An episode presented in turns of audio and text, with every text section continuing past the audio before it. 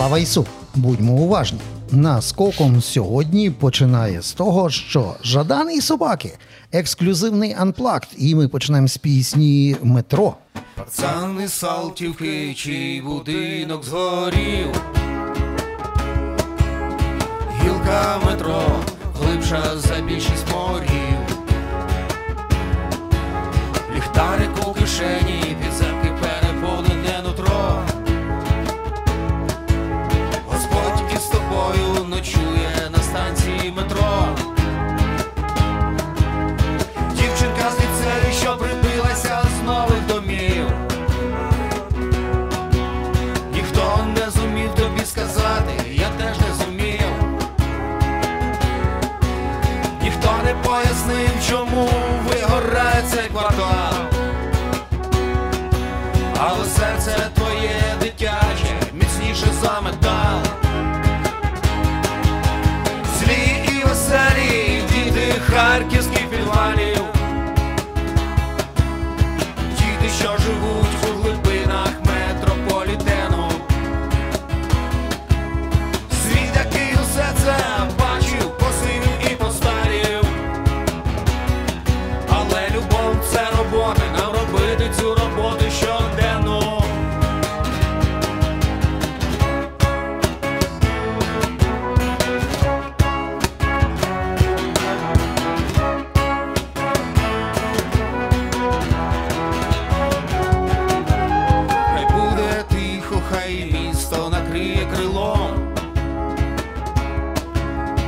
Місто зігріє, місто поділиться теплом.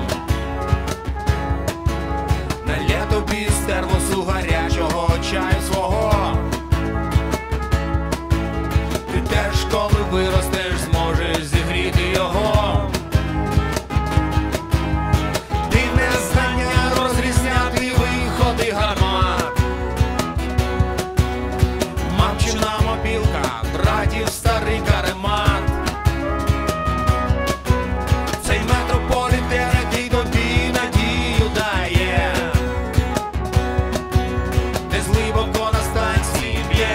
Серце твоє. Злі і веселі діти харківських підвалів, діти, що живуть у глибинах метрополітену. Світ, який все це бачив, посивів і постарів, але любов – це робота, нам робити цю роботу щоденно.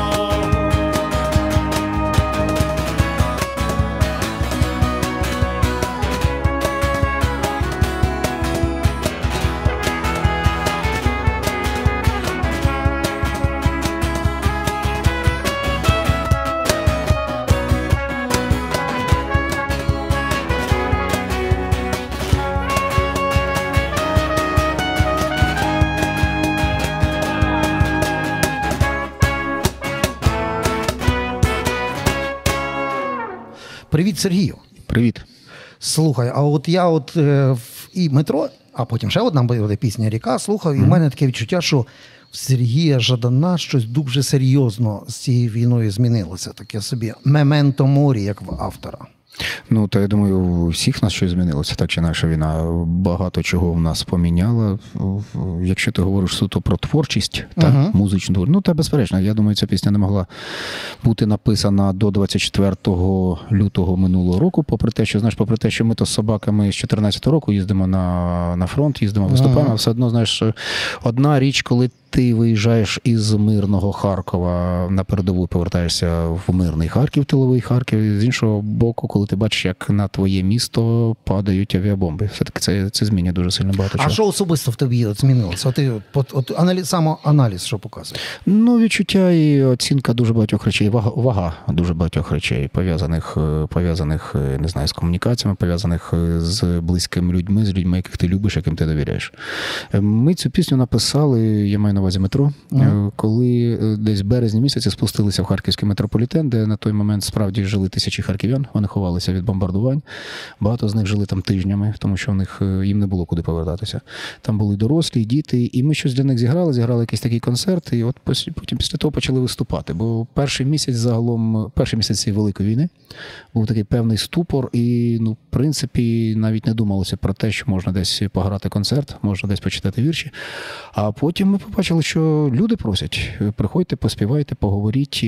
Дуже важливо було всім триматися разом. Дуже ага. важливо було відчувати цю спільну енергію. І в якийсь момент ми з музикантами зрозуміли, що про це потрібно говорити, про це потрібно співати і загалом потрібно співати. Розумієш, в історію світу вже війдуть кадри з Харкова. Ну, це mm-hmm. коли був ракетний удар по, mm-hmm. пам'ятаєш, в самому центрі на площі Свободи, коли знесли просто, це будівля держадміністрації, а фактично. Держадміністрації, да? Да. А, а ще й цілі квартали вже зараз є фактично доведені до рівня зруйнованих міст. Ну, тобто є десь місцями Харків може і нагадувати віддалено Маріуполь, так?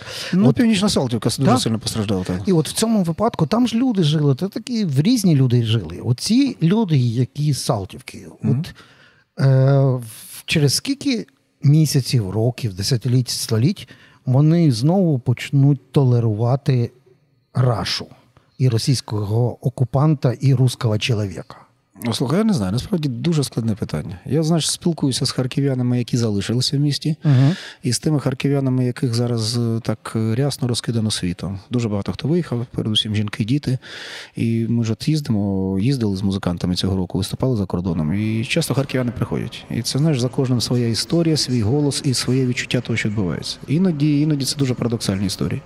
Коли люди виїхали, та вони підходять, кажуть, ну ви, будь ласка, не треба аж так різко ставитися до російської мови. Не треба ж такого несприйняття всього російського. Ми самі харків'яни, нам росіяни розбомбили квартиру, але все одно. Ага. І це дуже важко пояснити логічно. Я розумію, що люди тримаються, знаєш, за якісь емоційні речі, які в них пов'язані з минулим життям, з мирним життям. І ну, тут, це те, про що ви говорили, що змінилося всередині. Так, тут, очевидно, не йдеться, знаєш, не йдеться про якусь ідеологію, тут навряд чи йдеться про політику, йдеться, скоріше, про, знаєш, якісь суто емоційні, приватні, дуже суб'єктивні твої речі, отакі тебе наповнюють, за які ти до останнього тримаєшся. І це дуже важко, іноді дуже важко сприйняти. Дивись, свіжу цифру дивлюся. Ти ж mm. по закордонах так само їздиш, mm. збираєш гроші на Збройні Сили, потім джипи їдуть і не тільки.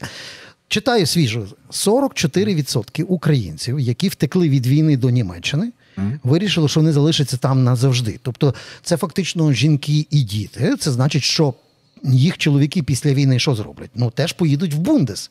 Правильно? Тобто ми втратимо мільйони активного населення.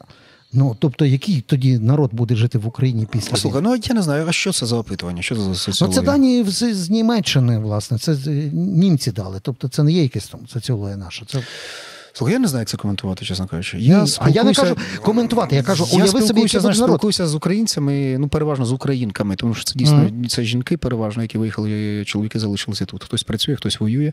Виїхали переважно жінки з дітьми, і вони активно ходять на концерти, вони підтримують, вони донатять, вони волонтерять, вони допомагають Україні. Ну, принаймні, ті люди, які приходять до нас. На ну, от вони залишаться, чоловіки до них. Ну, ти знаєш, при... я тобі, от, Романа, що я хочу сказати, що якраз ці люди, які приходять на концерти до нас або на літературні вечори, це та аудиторія, яка якраз говорить, що ми обов'язково повернемося. Повернемося, щойно буде якась нагода. Вони не повертаються лише тому, що ну, з питань безпеки. Або, або ну, тобто питання безпеки – це один із головних аргументів. Ну, куди вести дітей, якщо дійсно прилітає по містах. А ну, друге, друге, це теж, послухай, будь ласка, це важливий ага. момент, це те, що не, не всі враховують і не всі... Ем, Не всі про це говорять. Якщо там дитина пішла в школу або ага. пішла, поступила в університет, ну то може хай вона закінчить навчання, а потім вони повертаються. Тому що освіта – це дуже важливо. Якщо дитина тут, наприклад, в, на лівому березі, в тому ж таки Харкові, не матиме можливості ходити до школи, не матиме можливості отримати освіту, ну навіщо їм повертатися? Хай тримають освіту і потім повертаються після завершення війни. Чажа, от, от до потім повертаються, ми ще повернемося. Давай mm-hmm. от просто подивимося на це глобальніше. Mm-hmm. Я впевнений, що ти про це багато разів сам собі думав і, і маєш що відповісти. От дивися, в, фактично об'єднавчим зараз таким націєцементуючим фактором є е, московська інвазія і Путін лічно. Mm-hmm. Або колективний Путін в вигляді yeah. всіх русських. Тобто війна.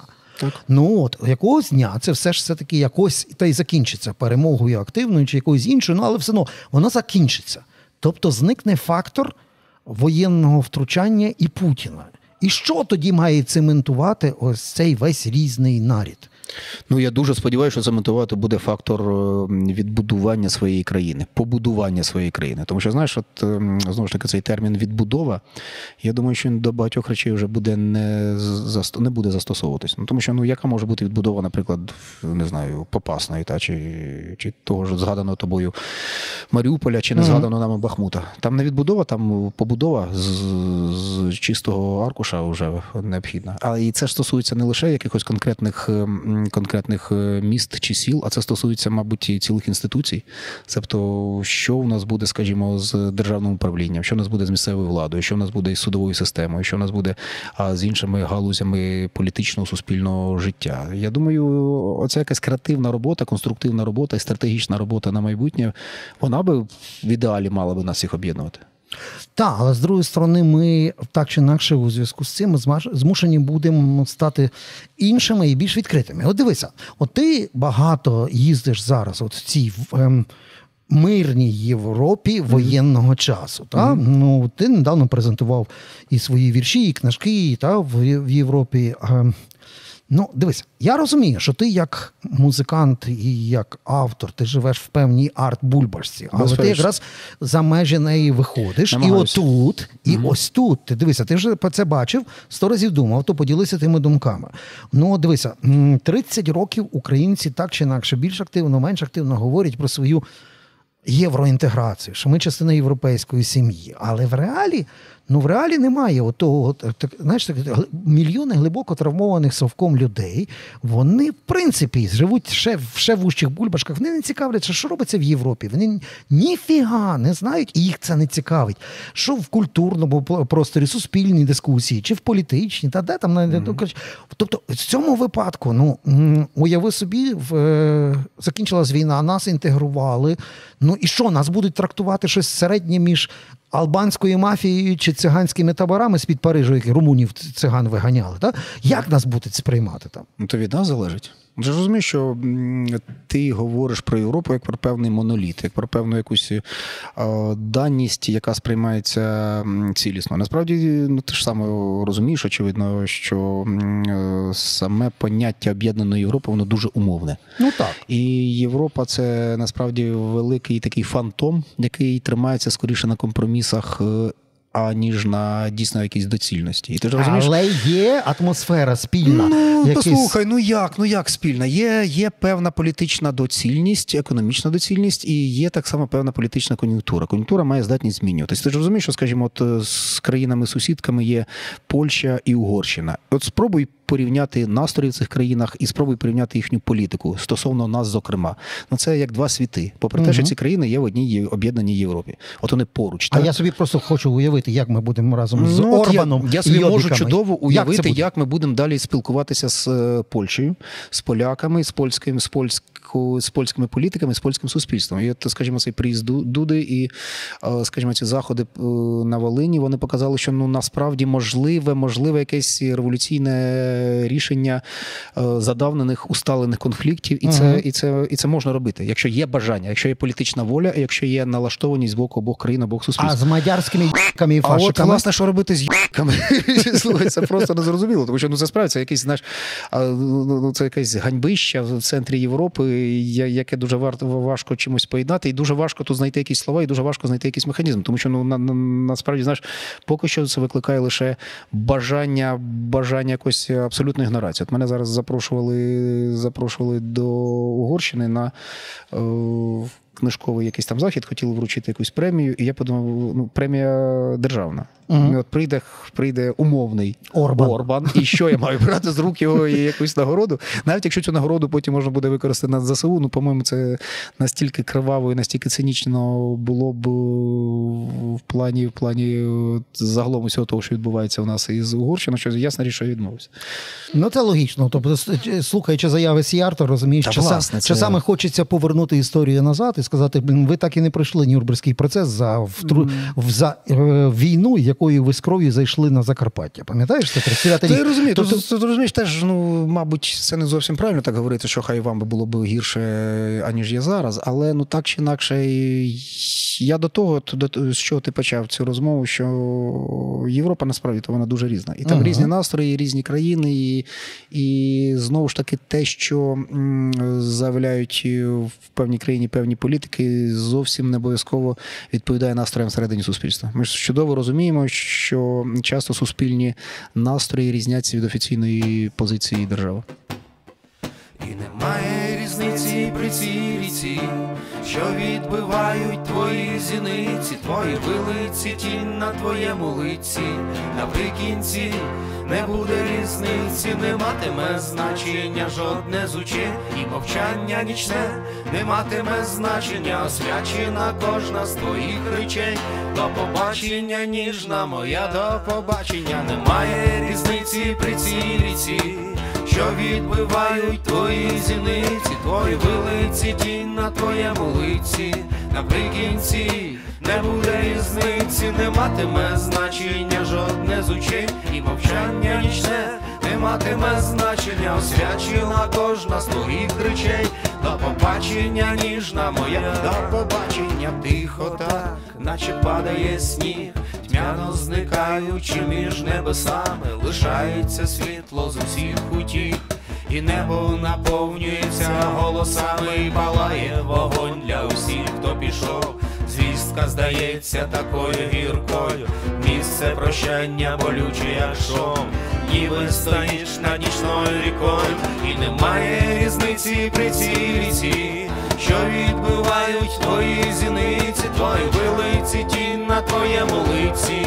Наприкінці не буде різниці, не матиме значення жодне з очей, і мовчання нічне не матиме значення, освячена кожна з твоїх речей. До побачення, ніжна моя, до побачення.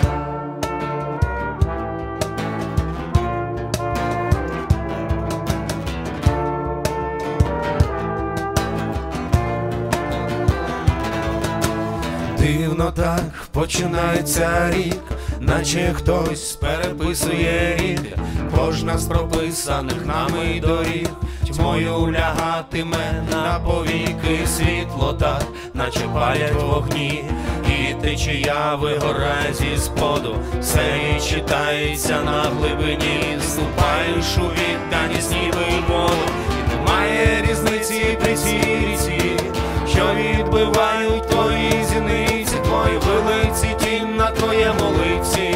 Наприкінці не буде різниці, не матиме значення жодне з очей, і мовчання нічне не матиме значення, освячена кожна з твоїх речей. До побачення, ніжна моя, до побачення.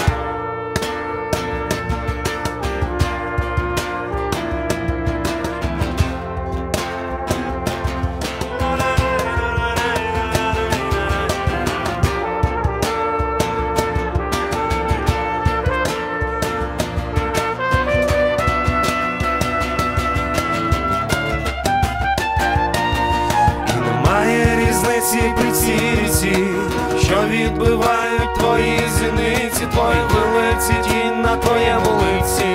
Наприкінці не буде різниці, не матиме значення жодне з очей, і мовчання нічне не матиме значення, освячена кожна з твоїх речей. До побачення, ніжна моя, до побачення. Розумієте, друзі, що це фактично, якщо ви не поставите лайк та, і не підпишете на канал, це то саме, що майже прийти і вкрасти пляшку пива і книжку в Жадана, поки він не бачить. Так що підписуйтеся. Ну, дивіться, я в, в, про... далі у нас є пісня «Метро, ріка, діти», це все почули, це є твоя біль в... як автора, та? Оці всі ну, ти розумієш, діти, да, діти, з дітьми така історія, що ми її написали до Великої війни. Ми її писали як саундтрек до фільму Олега Сенцова. Але воно по-новому зазвучало. Безперечно, ми її переписали. Ми її перезаписали, тому що це зовсім інакше почало звучати, зовсім інші акценти якось оприявнилися, і зрозуміло, що це зараз зовсім інша пісня. А от «Ріка», про яку ти згадав, угу. а насправді це ж така дуже лірична, світла пісня, вона про любов, вона не про війну, вона ніби про якісь меланхолійні, ніжні, інтимні речі. Але розумієш, яка, яка штука? Ми перед Великою війною записали, зробили кліп на цю пісню, нам знімав Вітя Придувало, угу. і ми це знімали в моєму рідному Старобільську. І це було літо. Це ми перед тим робили великий фестиваль в Старобільську на площі, де було кілька тисяч людей. Приїхали з усієї Луганщини люди послухати. Там було багато місцевих команд. Ми з собаками грали, танки грали. І якесь таке свято було. І загалом було відчуття того, як змінюється Луганщина, як змінюється Схід, як, як він наповнюється цією новою енергією, новою енергетикою, новим якимось новими сенсами. І, і, і, і ось, і, да. власне, і власне, розумієш, я передивляюся сьогодні цей кліп, і це ж, власне, ці локації, серед яких я виростав, да? Це моя мала батьківщина. От а, я зараз, це, а зараз та? Там окупація, да. зараз там окупант. І от дивися, це, власне, це так, така хартленд Слобожанщина, такий mm-hmm. слободський козак, щоб ви розуміли, переді мною сидить. Це місце, яке буде асоціація, знаєш, немає нічого, там навіть в'єтнамки на ногах, шорти, автомат в руках, і, і ми робимо айдар і дамо вам по морді, так? так? Та, да, та. От, тобто, це така... така серцевина, яку ти весь час пробуєш донести через свої романи. Фільм зняли, да? Дике поле, по, дик, дике поле по роману. Тобто ти весь час це пробуєш донести, що ну, цей східний край, дикий степ, він не такий, як вам в телевізорі малюється стереотипно ватний. І вдається донести? Чи це тільки війна допомогла усвідомити? Ти розумієш, як це не печально, але війна справді стала тим фактором, який змінив уявлення про схід України дуже багатьох українців. От тих, хто із центральної України пішов воювати, з півдня України пішов воювати, з західної України пішов воювати. Тому що одна річ, коли тобі розповідають, що схід не такий однозначний. І захід разом та, там. Та, та, або навпаки, що схід і захід разом. А інша річ, коли ти туди приходиш і розумієш, що в цій хаті живуть прихильники, прихильники Росії, а в сусідній хаті живуть прихильники Києва, прихильники України. Що насправді дуже важко і, і, і дуже шкідливо говорити про міста і регіони за допомогою наших якихось стереотипів політичних, зокрема. І дуже важливо чути голоси окремих людей, а ці голоси дуже різні. А, от дивися, у нас далі буде ще пісня, яку підспівували навіть всі люди. Люди у нас на радіо готували новини, але все одно підспівували, mm-hmm. бо знають. Знаєш, оцей тяжка травма чотири роки без Кобзона. Yeah. Це реально всеукраїнська трагедія довоєнного часу. Це стьоп. Це шикарно зроблений кліп, як мікрофільм. Хто хоче на Ютубі, знайде, подивиться з акторами. До речі, до речі, да, Вітя Придувало знімав. Та, і Ромко, Єзновський, є там багато кльових персонажів. І от, ну, там є це зерно, яке ти зловив. Тобто ти зловив оцей е, ватно-русський мір за яйця. Mm-hmm. Ну, вона така, да, вона mm-hmm. дуже іронічна. Та. Тобто, якщо це а... не сприймати в лоб, так, так, так. Там, там якраз про цих от людей, які до останнього не можуть зрозуміти, а чому їм не дають любити Росію в країні, яку Росія вбиває. І потім, і потім ти все це зрозумів, і потім читаєш у Львові, mm-hmm. два уроди, там, які слухають mm-hmm. Лєпса, і потім ще починається якийсь мордобой. Mm-hmm. І, і, і це і є відповідь на те, що не доходить. Ну, іноді доходить, але з іншого боку це ще і, і нагадування про те, що музика, культура, культурний простір – це не про розваги, це не просто якесь тло, яке може звучати і не впливати на життя. Що культура – це дуже важлива складова цієї війни, яка зараз, зараз триває. І російська культура – це частина російської зброї, а українська культура, в свою чергу, це частина нашої української зброї. І якось це ігнорувати і ставитися до цього інакше, ну, не вийде. Так чи інакше ми маємо зараз визначатися. Тут не йдеться про русофобію, тут не йдеться про ксенофобію, не йдеться про те, що українці такі агресивні, і вони всіх не люблять. Тут йдеться про те, що, ну, послухайте, ми захищаємося. Ми маємо або вижити, або нас не буде тут. От у нас, ми згадали місто Робільськ, у нас зараз частина наших територій окуповані. І якщо уявити найгірший варіант, що ми ці території собі не повернемо, ну, там через десять років там буде Росія, там не буде Україна. Бачиш, я собі колись згадав, ми колись дуже так болюче сприймали ці такі чорні жарти від Мітра Корчинського. Він тоді колись казав Донбас, ну маючи на увазі взагалі весь схід, він під цим словом, да? Він казав, Донбас буде або безлюдним, або українським. Ой-ой-ой. І слухай, ну і ми реально під, підійшли до цього. Ну, насправді, дивись, зараз Бахмут безлюдний, там лише військові. Та це, якби це печально не звучало, але в цьому є певна логіка. Та? Ну, бачиш, безлюдний або український, тобто третього він не бачив. Угу. А ти якийсь третій сценарій бачиш? Та ну ні, я бачу і завжди бачив Донбас. Себто сам цей концепт, він такий доволі, доволі штучний. Ну, себто, себто Донеччина, Луганщина. Угу. Український схід. Ясна річ, що це українське, а територія, ясна річ, що це Україна. Тут, власне, власне, я не знаю, про що ще можна говорити. Тобто ти не віриш в варіант, що нам можуть силою зовні або внутрішніми обставинами зробити корейське чудо? Ну, тобто, ну, я можу собі припустити, північна... доволі легко можу припустити, а. що нам будуть пробувати це чудо всунути. Ну, ти, та, ти зрозумів, та, такі... да, да, інсталювати в українську реальність, але ну, для мене це від початку весь цей проєкт сепаратистського, сепаратистських цих республік, да, ну, він був штучний, він був неприродній і він був суто такий політично, політично організований. Наш спільний колега, та, Сашко Ірванець, колись пам'ятаєш, як він рівно-ровно дурачився, що з тої сторони ОНР, а з тої сторони СРУ. Тобто Українська Народна Республіка. Там це, ти, ти ж розумієш чудово, що це такі речі, які на превеликий жаль на сьогоднішній історії можуть мати місце. Згадай Придністров'я, коли просто взяли країну, розрізали навпіл. Згадай Північну Грузію, коли взяли просто від країни, відтяли частину території. Ну і зараз, зараз у них оця спроба, спроба вже, яка вже десять років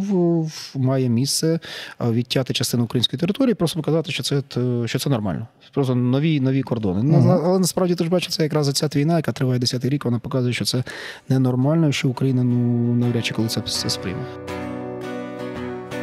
Ті, що повернуться і ті, що прийдуть, кого згадають, кого тут приймуть, кому віддячили, кого не забули, хто носить аж шрами, ламане минуле, всі, хто набув, всі, хто втратив, всі, хто питав, тебе порадив, всі, хто просив, у тебе пробачення, всі мають значення, всі мають значення, зночі лишається небо темне, іде війна, виростають діти, і любиш їх, тому що крім тебе, їх тут ніхто не буде любити. Сонце здіймається вище і вище, ранішні відблиски на медалі, і те, що тримало тебе раніше, буде тримати тебе надалі. Той, хто мовчить і той, хто говорить, простір над нами високий хворий, простір немає, лишатись тривожним, любов це те, що сталося з кожним. Згадай всіх тих, що тебе просили, всіх тих, кому говорив до побачення, всіх, хто давав тобі радість і сила, хто має для тебе найбільше значення. Згадай всіх тих, кому нині тяжко, якого час зупинився і серце зробив перед виходом останню затяжку. Тобі тепер завжди носити у серці цю лють зими, без невір'я, цю давню потребу лишатись людиною. Ми запам'ятаємо все це навік, надалі жити цією країною. Зночі лишається небо темне, йде війна, виростають і ти, і любиш їх, тому що крім тебе їх тут ніхто не буде любити. Збивка теплого серця, нічного неба, де горити наше повітря нам дається, щоби дихати і холодити. Зночі лишається небо темне, йде війна, виростають діти, і любиш їх, тому що крім тебе їх тут ніхто не буде любити. Сонце здіймається вище і вище, ранішні відблиски на медалі, і те, що тримало тебе раніше, буде тримати тебе надалі.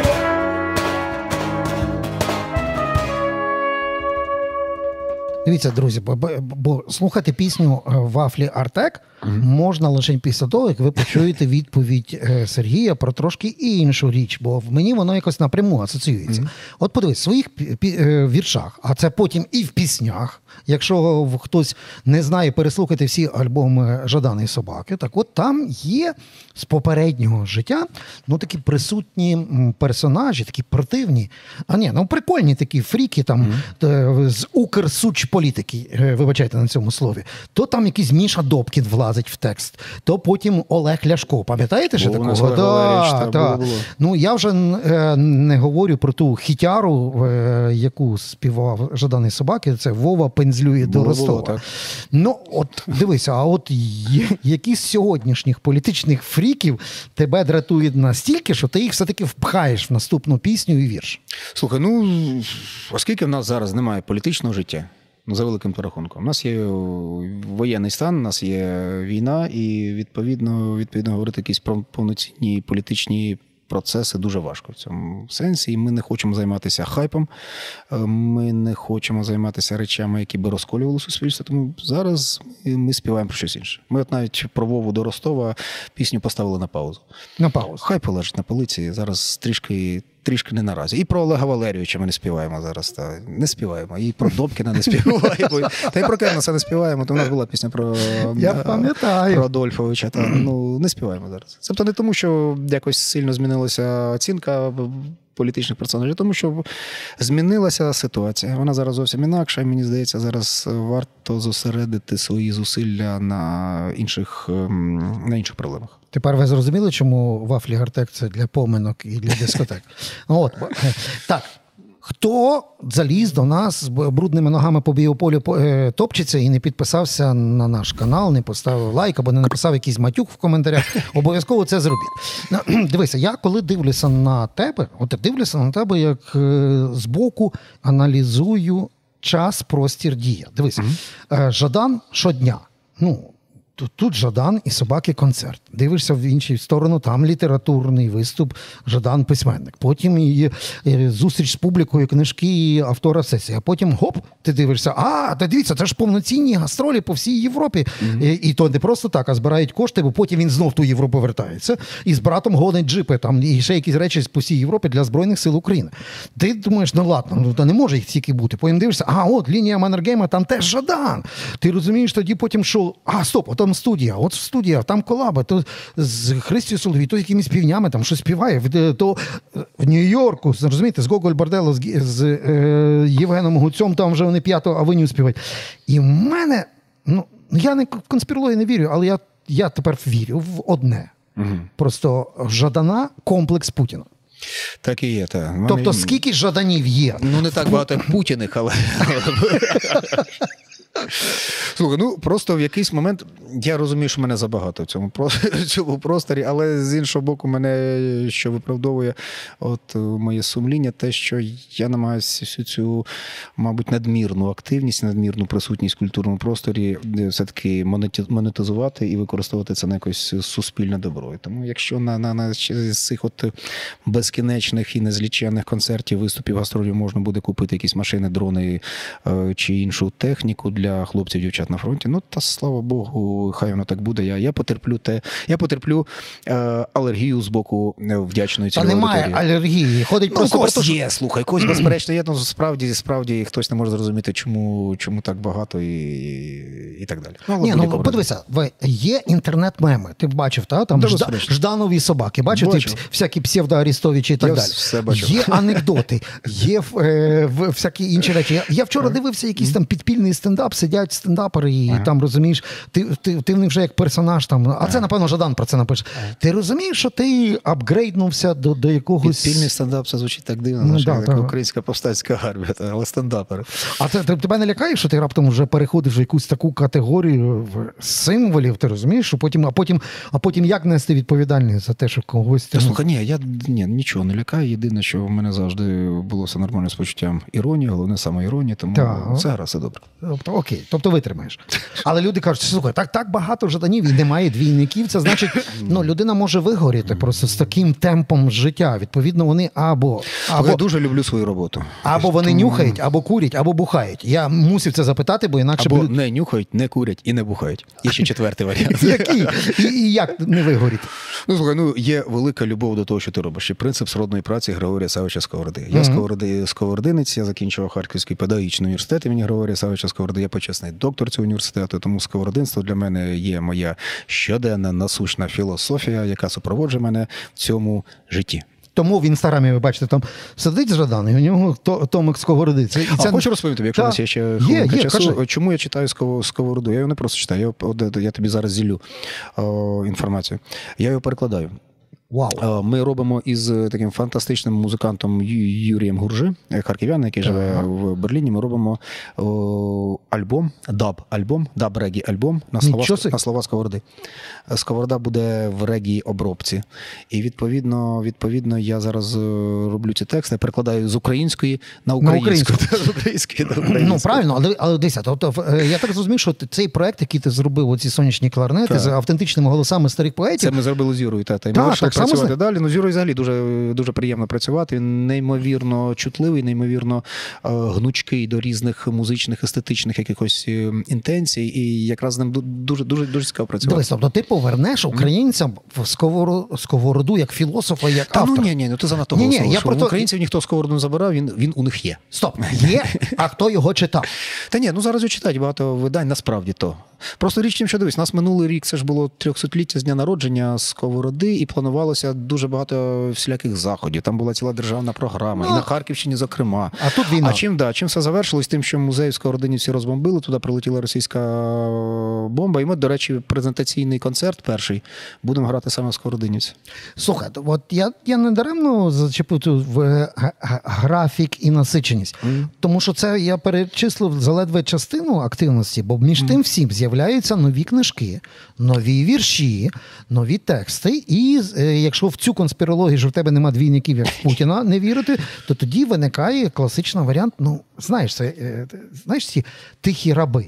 Ага, тобто, та, та. Та, які за, за когось пишуть, наприклад, там, чи музику, чи тексти, дістають гроші, але вони анонімні, а потім автор виходить і каже, то все я написав. Ага. Ну, послухай, ні, я думаю, що анонімні раби є мого кума Кокотюхи, тому що він вже написав, скільки, здається, дев'яносто романів. Ну так, він такі завжди робить, що його романів вони та, вищі, ніж він сам. Рости і рости, і діяти нам треба. То твій кум? Та, та, та, безперечно. Блін, ця література, укрсуч література, це кумівство. Кумівство, кумівство суцільне.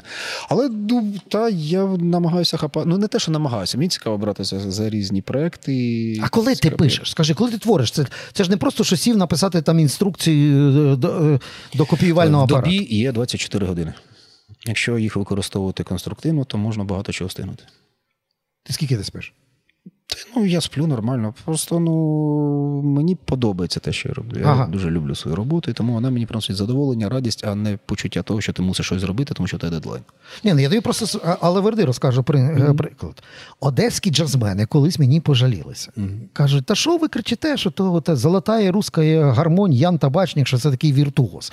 Фіг він віртуоз. В нього є раби, які на студії грають, в них пальчики тоненькі, бігають, а він їм там забашляв сто баксів, і потім бере цей альбом і показує, який він... Я в це не міг повірити. Ми Яна Табачника. Він тоді був членом партії регіону. Тепер він просто член, а тоді він був партії регіону.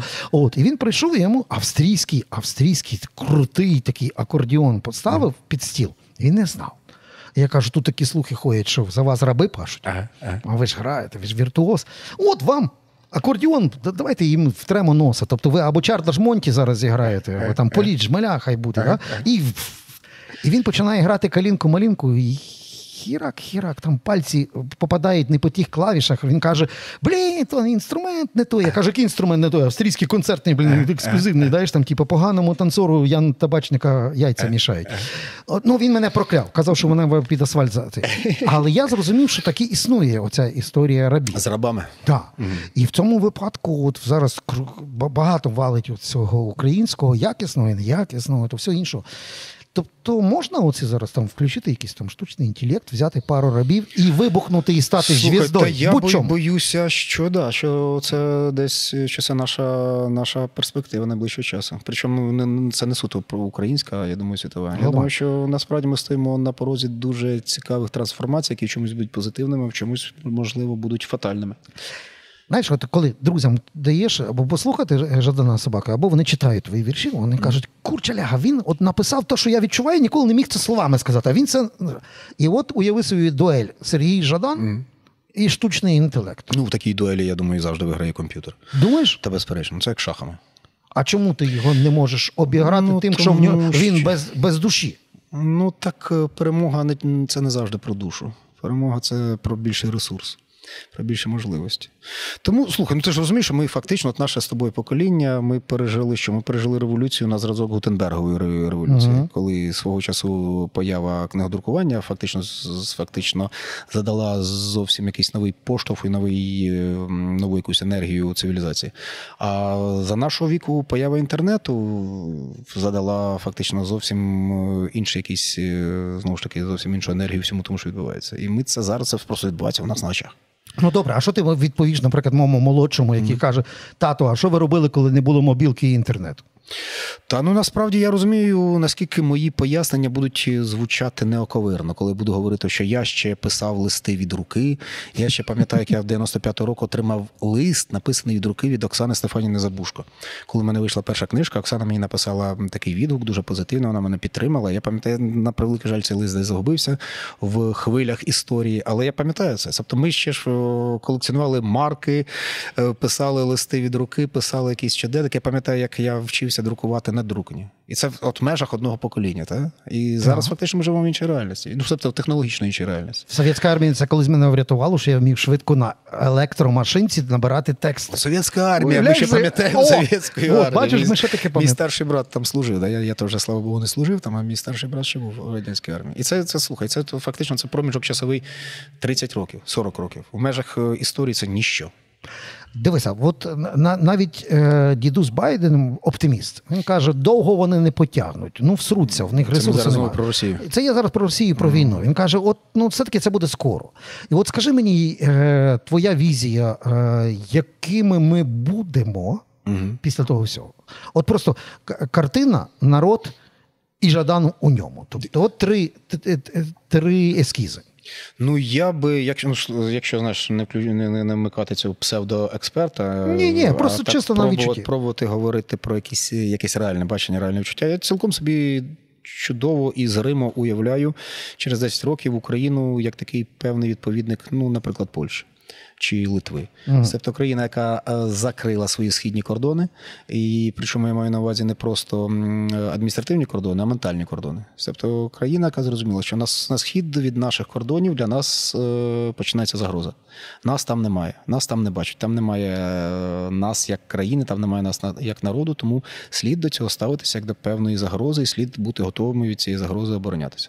Я собі це приблизно десь так уявляю. Я розумію, що в нас це буде складніше, що навіть оця велика війна багато речей не зробила для когось із нас очевидними. Це те, про що ми говорили mm-hmm. на початку цієї розмови, що далі, далі буде цей умовний привид Лєпса літати вулицями українських міст, не обов'язково навіть східних українських міст, а де навіть Франківську чи у Львові теж можна буде в ресторані почути цей гнусавий голос. А, але так чи інакше, я думаю, що є певний, певний заданий якийсь ритм і певний заданий, заданий напрямок, в якому ми будемо рухатися, і він вже навряд чи зворотній. Я думаю, він не зворотній.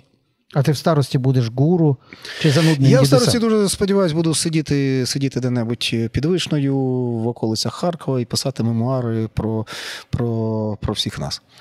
І тих, і тих, і тих, і тих, хто на той момент буде живий, і тих, кого вже не буде, але так чи інакше, мені здається, здається, варто буде всіх згадати. Все, я в цей момент замовив перший екземпляр книжки авторської. Ви це зробите пізніше, підписуйтеся. До речі, ви собі не уявляєте, який активний Жадан у різних соцмережах. Та ви можете куди хочете лазити. Хоч в тіктоки, хоч в інстаграмі, хоч в фейсбуці, всюди ви знайдете його або його двісті п'ятдесят чотири двійника. Сергій, дякую тобі, дякую тобі і за музику, і за концерти. Далі ми ще собі ще мальви послухаємо, бо мальви – це такий Ну, зрозумійте, це інструкція. Це інструкція до дії. І ви мусите кожен рядок е, втілити. Але перед тим підписатися на наш YouTube-канал, бо інакше, ну, інакше ми до вас більше не прийдемо. Це було наскоком.